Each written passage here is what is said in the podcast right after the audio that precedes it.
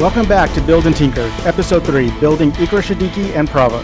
This week, we're going to focus on how we built this deck, what we're doing, and what the goal of the deck is. But before we get into that, how are things been going for you, Russ? Everything's going pretty good. Played a little bit of Magic so far this week. Been digging through this deck, getting to know some of the cards, and getting ready to play it again here in a few hours. Yeah, I've been playing a bit of Magic, uh, tweaking some decks here and there. Mostly, though, playing Valheim when I get a chance. It's a very fun little Minecraft for adults game, but that's not the topic of this podcast. But it is something that's been taking up my time a bit as things go forward. So, yeah. Um, also, Time Spiral came out last week. How were your pulls on that? Oh well, I was very careful and only bought three packs. So um, the the funny part is, is I pulled a card that I've been looking to order for a while. That's dirt cheap, grinning Ignus, it kind of pairs up with a runaway steamkin to generate some red mana. So I've been looking to get that for this uh, deck that I keep trying to build. That's funny. I, I went the opposite way. I bought an entire box. Lucky enough to show up at my LGS right as they opened, grabbed a box, and actually had some pretty good pulls. Got some some top value cards, including that Legion Sliver, which is fun. Don't think I'll be building a deck because slivers are fun, and I've had a sliver deck before, but they pretty much just do one thing, which is play a sliver and get the advantage, and then just win by having lots of slivers. So it's been it's been good. I, it was a fun box to open up. I think the alternate art border cards were very fun as well. I don't know. Did you get? Did you see any of those in your packs? I did, but I don't remember what they were. yeah, that's all right. Th- those, if you get a foil one of those, those are those are worth some money these days. It's it's pretty good. Awesome onto the deck. So, as I mentioned last week, we are going to be building Prava and Ikra Shidiqi. So, these are two partners. Uh, why don't we dive into what Ikra Shidiqi does, Russ? So, Ikra Shidiqi is a 3 7 with Menace. Whenever a creature you control deals combat damage to a player, you gain life equal to that creature's toughness. Um, Ikra Shadiki comes in at three, a black, and a green. The second partner is Prava of the Steel Legion. It's two and a white for a cat soldier. As long as it's your turn, creature tokens you control have plus one, plus four, and it has an activated ability, three and a white. You create a one, one white soldier creature token, and it is a one, four himself. I tried building a deck earlier with Prava of the Steel Legion. I think I tried it with uh, Tevesh, and it did not go too well, mostly because that plus one, plus four is pretty useless because it's only on your turn don't get a lot of value out of it. It is something that I noticed though once I saw Ikra Shidiqi and realized kind of what it wanted to do, that these two partners were probably made for each other. They definitely are. It's a match made in magic heaven. Right. So as I built the deck, if anybody watched the stream, you can kind of get some of the, the theory in there. But really, the strategy is really doing what the p- commanders want to do. You go wide with lots of tokens, and you do chip damage because tokens aren't typically going to have a lot of power behind them. So you're doing one or two damage. But with both commanders on the board, you're going to be gaining at least five life for every token that does damage. So once you get three, four, five tokens hitting a opponent, you're talking about 10, 15, 20, 30, 40 life you're gaining. And then obviously take advantage of that however you can to win the game. So what have you thought the couple first couple of games playing this? So it's really durable it recovers well from board wipes, and that seems to be the main strategy against it. Um, wipe the board and try to set it back. Probably the most interesting game that I have had with this deck so far.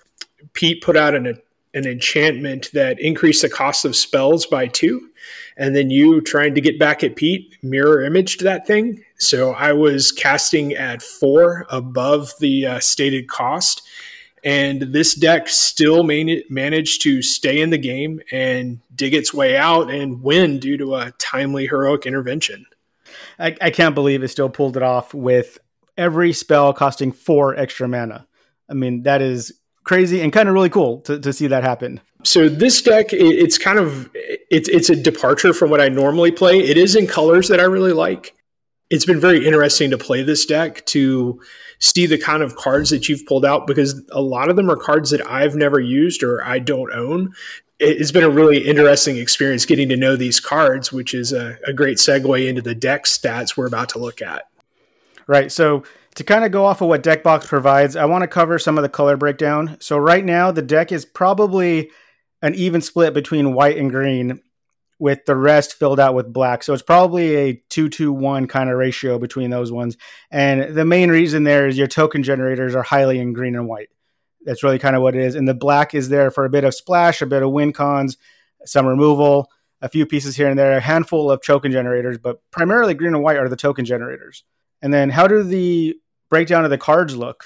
So we're looking at um, breaking down as far as effects go. We have 11 removal slash board wipe cards. Um, we have nine ramp cards, three protection cards, and eight or so card draws.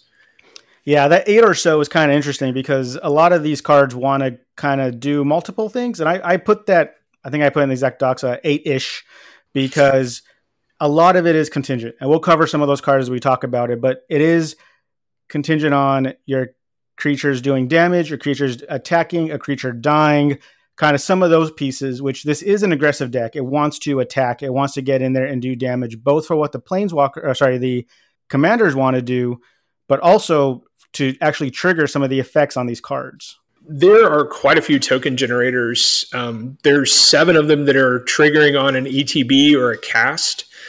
Two of them that are really kind of that, that are really kind of standouts um, is Secure the Wastes is one, which is an X and a white. And you can put X one one white warrior creature tokens onto the battlefield. It's cheap. It can build a quick board state, and with Prava Online, that's a you know you have a plethora of two fives. So that's a that's a great card. That I mean, even in a, the worst case situation, you're getting a one one for two mana. Right. That's actually better than the commander ability that we talked about earlier. The other one that's on cast is Josu Vess Lich Knight. This came out in Dominaria, so it's two black black for a zombie knight. It's menace, but it has kicker. So kicker is five and a black, so it gets very expensive very fast. So you're looking at 10 mana. If you do that though, you're going to get eight to two black zombie creature tokens with menace. And that could pretty much be a game winner. It absolutely can. It's a good card. I've actually not been able to play it for the kicker. I've played it twice now for its regular cast cost, and it's it's. I mean, at four or five, it's still worth the casting cost, and I was almost able to recur it from the graveyard for its which would have been its actual kicker cost. So that was kind of that was kind of an exciting moment in a very late game. So I really like the card. It's it's fun so then we move from there into our triggered ability token generators. Um, there's 16 of those. And Nick used this first one to great avail with this deck. Triggered token generators are kind of broken down into two categories. There's the landfall ones, which is a very obvious kind of scenario. You're going to be playing lands with green and get a lot of ramp. And then there's the upkeep or end step one. So these are just going to continually kind of every turn, every end step just gets you more tokens, just kind of drip them onto the board. As you're referring to, Russ, Scute Swarm is two and a green for an insect. It's a 1 1, but it has a landfall. When a land enters the battlefield under your control, create a 1 1 green insect creature token. That's fine. Going to get you some nice tokens early on. But the kicker is if you control six or more lands, create a token that's a copy of Scute Swarm instead. So this starts building on itself. The first time you have six lands, you get a second Scute Swarm. Another land drop, you're getting four Scute Swarms because you're getting one for each Scute Swarm you have, and then it kind of keeps building. You're right. This was how I managed to get 30 tokens on the board in a single game, just by having some of that green ramp available to me. Right, and Scute Swarm is just it can be a very devastating landfall trigger, especially in green when you're throwing out ramp cards. Um, the next card that we kind of wanted to touch on was Rampaging Baloths, which is kind of an old school um, card in green token generation. It's the one that's going to be getting you those four fours on landfall. Um, it's a it's a great card. Um, the next one that I kind of wanted to bring up since it's brand new out of Kaldheim is Maja, the Bretagard Protector. She's two green, white, white for a legendary human warrior. She is an anthem. She's going to be giving the creatures you control plus one, plus one. And then on landfall, she's going to be giving you a 1 1 white human warrior token. So she's basically spitting out one ones that, as long as she's still on the battlefield, are two twos. So she's a she's a little costly at that two green double white, but she does a lot of work. Yeah, she does. It's interesting that they didn't actually put the words landfall on this card. I'm not really quite sure why they didn't, but it has the same basic effect that you get a land, you're getting a token of 1 1. She's going to pump them up, have Prava on board. Your, your tokens are now 3 6, right? And then when they get in for damage, you're gaining 6 life, a warrior that hits, or actually 6 life for any 1 1 token that hits, because she, she is a general anthem for all the cards. So right. she's new. She is strong. Once I saw her, and at uncommon, I figured it was probably a pretty good card to put in here. That's that's fairly affordable as well. Absolutely. Um, and then the other card that we were wanting to talk about here in the landfall section came out of Zendikar Rising, Felidar Retreat, which is three and a white.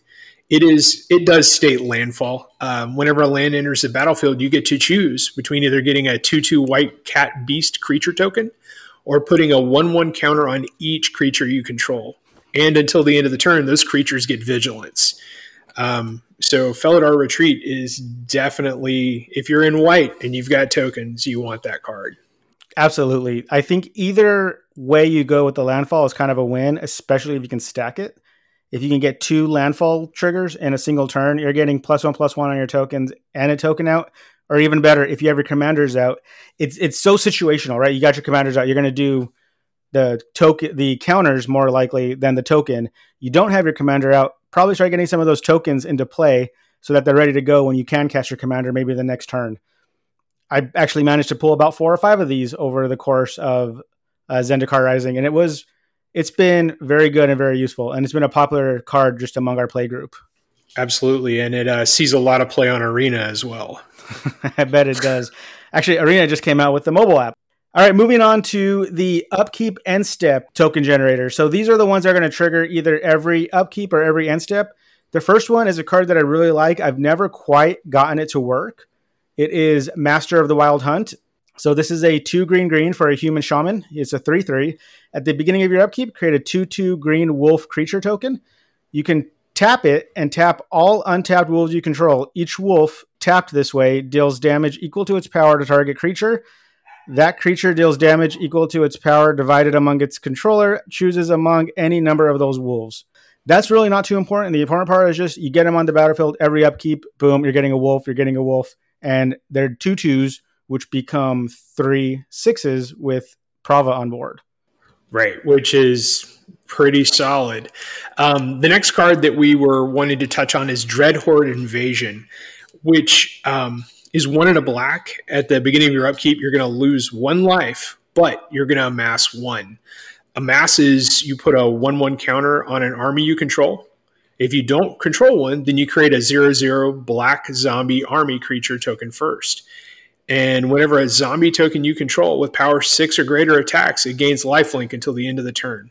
It's six turns to get to the big payoff.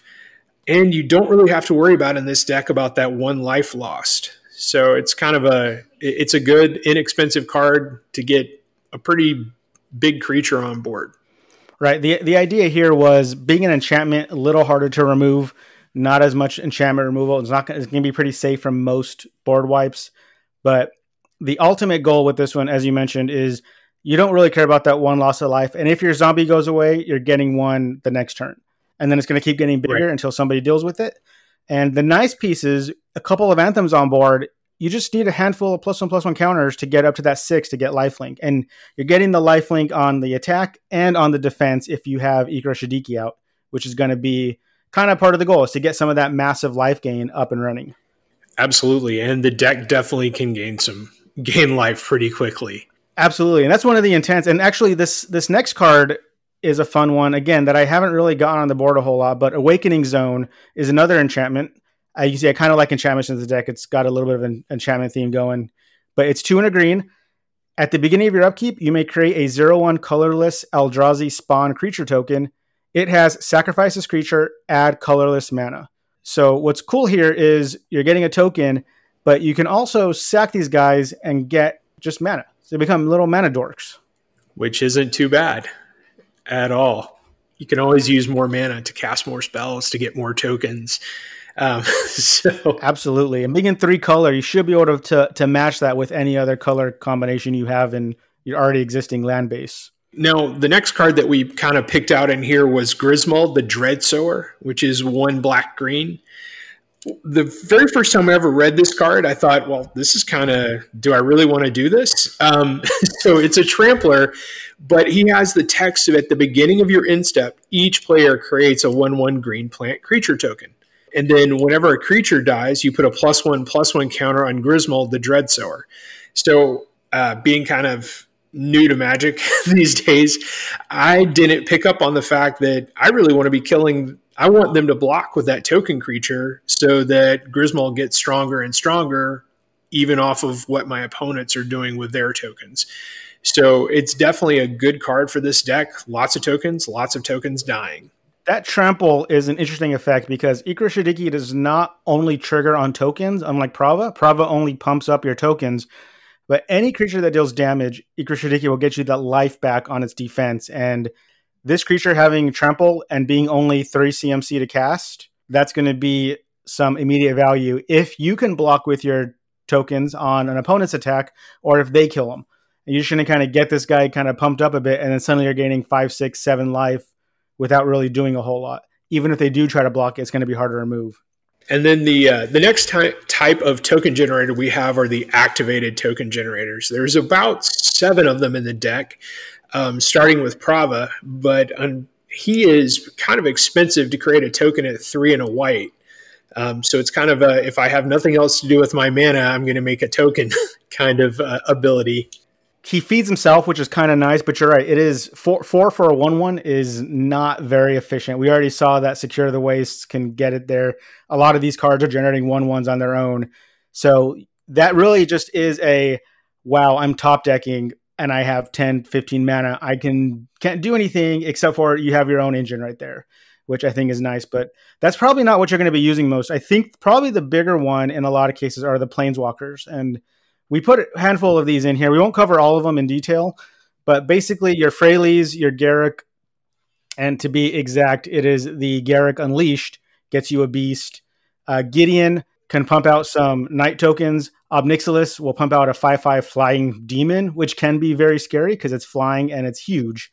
And all of those kind of put together, there are a number of planeswalkers in the deck that not only synergize on the token generation, but also removal and a couple of other pieces which I think is something that this deck really wants is some of that synergy on cards where you can kind of get more than one effect going at one time. So I'm more of a kill the planeswalker than use the planeswalker player. And this deck is starting to change my opinion about putting multiple planeswalkers in a deck. Um, so they're they're definitely a a bonus in this strategy. Um, then we have a couple of cards that fall into the tap area one is a card that you commented when you played it that you never get it to work, and then you got it to work, and that's the Speaker of the Heavens. Right. So that one's a one white for a human cleric. It has vigilance and lifelink, but the more important part is a tap, create a 4 4 white angel creature token with flying. Activate this ability only if you have at least seven life more than your starting total, and only anytime you cast a sorcery. So, being that it's one mana, having this in your opening hand, you're going to start gaining life on turn two. And any sort of other synergies you can get, you're going to be gaining enough life that once you hit that seven, you're just tapping him and you're just putting out an angel. And what's really nice is that vigilance means he can attack, he can gain you life, and he's still free to, on your second main phase, produce an angel for you, which those angels become really hard to block. They definitely do. It's a great addition. And again, this deck generally doesn't have a problem with gaining that life to get you up to that seven above total. And another one that's a fairly cheap token generator, but needs to be tapped to do it is Emmara, Soul of the Accord. It's a green and a white for an elf cleric, a 2 2. And whenever Soul of the Emmara becomes tapped, create a 1 1 white soldier creature token with lifelink. This is kind of nice as well because just by attacking, which is what the deck wants to do, you're going to be getting tokens. And then the tokens themselves have lifelink, which anytime a token has lifelink in a life gain deck, that's going to make itself bigger, you're going to start doubling up some of those life gain effects, right? If any of these tokens get in for damage with Prava on board and Shidiqi on board, now that is a lot to ask for both commanders to be on board at the same time. But if you have that, you're in kind of, as you call it, happy Christmas land, and you get to gain the lifelink off the attack and the lifelink off the toughness, which is really just kind of double dipping a bit, which is really nice and something that I kind of strive for whenever I was choosing what to cut. Anything that could kind of get that double value was going to be worth it. Um, and right. the last piece here, I did stick a several lands in here that can do token generation either by paying for them or by sacrificing them. Right. So the one of the lands is Westvale Abbey, which I really was kind of ha- really excited about this card. Westvale Abbey can tap for colorless mana. You can spend five, tap it, pay a life, and create a 1 1 white and black human cleric creature token. Or you can play pay five, tap it, sacrifice Westvale Abbey, and transform it into Ormendahl the Profane Prince. He's a legendary demon. He's flying, lifelink, indestructible, has haste, and is a 9 7. And I got this to work. So that's crazy. Um, yeah, so that that one's that one's really fun. The other two are kind of interesting because you have to sacrifice the land. Westfield Library actually doesn't make you sacrifice. That's probably why it is a seven dollar land. But the other two, Great Hall of Starnheim and Foundry of the Consuls, both of those you can tap it and sack it and pay some other mana to get tokens on the board. This really is kind of a last ditch effort. I really like these cards because late game, when you have enough mana, you can still get some of that token generation if you are at risk of top decking. And unlike the deck we built last time, this one can't necessarily win immediately or as fast as possible because you do have to rely on being able to get some of that damage in and not just having other players do what they want to do, as in playing creatures. So anything that can kind of keep you going late game is something I was looking for with value in this deck a lot of the games we've been playing lately in our group have kind of gone long. So that gives a deck like um, and Prava the time to really go wide to do what it wants to do. So now that you kind of know what cards are in there, let's cover some of the win cons. Normally, you try to go to the win cons first. I think that's kind of sometimes not how I build decks. I don't automatically say, How am I going to win? I kind of say, How am I going to have fun? And then back into a win con. I have built decks with zero win cons before, and that's always interesting to kind of see if you can make it work. That's usually when I figure out, oh, this deck just doesn't work. But there's a few cards that are, I'll say, traditional win cons. What is the most likely way you're going to win in this deck, Russ? What do you think? The most likely way you're going to win is to outlast your opponent. Right. you're taking, you're gaining life, you're sitting high, and you're doing chip damage. You're creating wave after wave of token they might be getting wiped out. You might be getting board wiped. Your key pieces getting taken off the board. Your commanders getting getting wrecked. But the deck produces enough mana. It ramps out long enough that you can you can outgain and start chipping away. But there's a few cards in here that can help you get there. One of those is Throne of the God Pharaoh, which is an artifact with a two cost, and it has at the beginning of your end step each opponent loses life equal to the number of tapped creatures you control. Um, if this deck's gone wide, you make your attacks and you're just distributing damage around the board with this card. Right. I think it's a, a great add-in. That that is honestly one of my favorite cards. I have two or three copies of it because I stick it in decks that I probably shouldn't be in, just because I love the idea of I'm going to attack. I'm getting value out of that. And the next card, Calculating Lich, is very similar to that. It's not as good, I'll say, but it is it is still very strong. It's four and two black for a zombie wizard, a five five. It has menace, which is nice because it's going to take two to block it. But whenever a creature attacks one of your opponents, that player loses one life. So even just the act of attacking, whether they block, whether they board wipe, the minute you go to the combat phase and declare attackers, you are dealing damage. And if you have, as I mentioned, 20, 30, 40 tokens on the board, you're going to wipe somebody out. They don't have to do anything they can, they can try to block. They could have a full board, but you're still going to kill them just by the fact that they're getting life in the attack phase. And then at the end step, if Throne of the God Pharaoh is out, you're going to deal that 20 damage to all the other opponents, which is kind of fun. And again, happy Christmas land, but it is really exciting. That's why these are kind of some of the end game land, end game winners. And then I know we have one more card in here, which is a favorite of yours. You've you've played it several times. It's one you like. Uh, which one is that? The, our good friend, the amazing Avenger of Zendikar. One of the big problems that you can run into with Zendikar is he's going to create tokens, but they're zero one plant tokens. So Avenger of Zendikar, most people are familiar with, is five and two green. Um, when he ETBs, he's going to create an equal number of zero one plant tokens to each land you control. Whenever a land enters the battlefield, he's going to put a plus one plus one counter on each plant creature you control. Sometimes, as a green player, you've ramped yourself out. You've got a lot of land on the board. You get you play Avenger, you get a whole bunch of plants that aren't really going to be able to do any damage until you pull another land or you get lucky with an anthem. Well, in this deck, we always have an anthem on our turn. We have Prava. You get Prava on board, and we now have one five green plant tokens. So he definitely adds to the value of, of Avenger. I mean, he's just the Avenger Zendikar is just a great finisher, especially when you have a land or two sitting in your hand. Everybody should be everybody that's been playing Magic for a little while that plays against somebody in green. They've probably seen the good old Avenger of Zendikar. Right, and it's interesting that this card is in this deck. This, you know, this this typically falls into a landfall deck. You want to get you know 20 30 lands out. But you're right because of the way the commander works we don't really care about hitting a lot of land drops. We just really care about getting some value out of playing the game.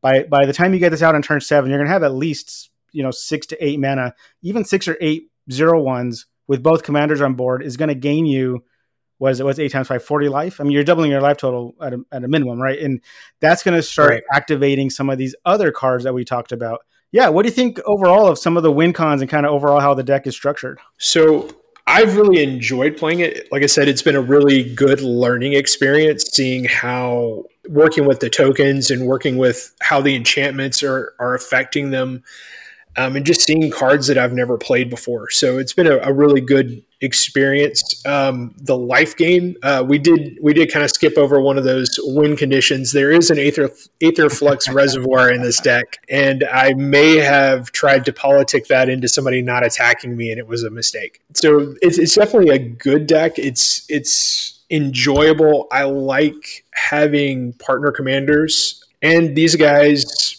I mean, they're from Commander uh, Legends, so they're relatively new. So they're they're just fun to learn about and to play with. And it's given me all kinds of ideas about um, what changes could be made. And I think a lot of them might be small. So we'll see how it goes. Yeah, and that's definitely going to be. I'll say what two weeks out from now we're going to cover some of the tinkering that you've done, what what you added in, what you took out. I believe I've already sent you a couple cards and said, "Hey, this these might be good in that deck. And I'll be very interested when we talk next time to cover in a very similar way we talked about the stats here of did the stats change fundamentally? Did you say, hey, the activated aren't worth it? We went more triggered. We took out the trigger. We went more ETB, or we added three more win cons because it wasn't reliably winning, right? Th- you know, four win cons and out surviving is good. Is it enough? Maybe not. Maybe it's more protection. Kind of where you're taking that, I think is going to be good. But next week, what we want to talk about is alternate build strategies because as with any token deck, you can build it multiple ways. You can go the way we did, which takes advantage of the commanders, but there's also aristocrats. There's uh, just pump up your creatures. There's a number of ways to get there where it's all based on attacking and dealing damage and not even necessarily life gain. Right. I'm looking forward to doing that and getting this deck on the table. Excellent. Well, in the meantime, where can everybody contact you, Russ? I'm on Twitter at Virus25. And I'm at Nag83 on Twitter. And you can find us at MTG Build Tinker on Twitter. And email us mtgbuildandtinker at gmail.com. Thanks, everyone, and we will catch you guys next time.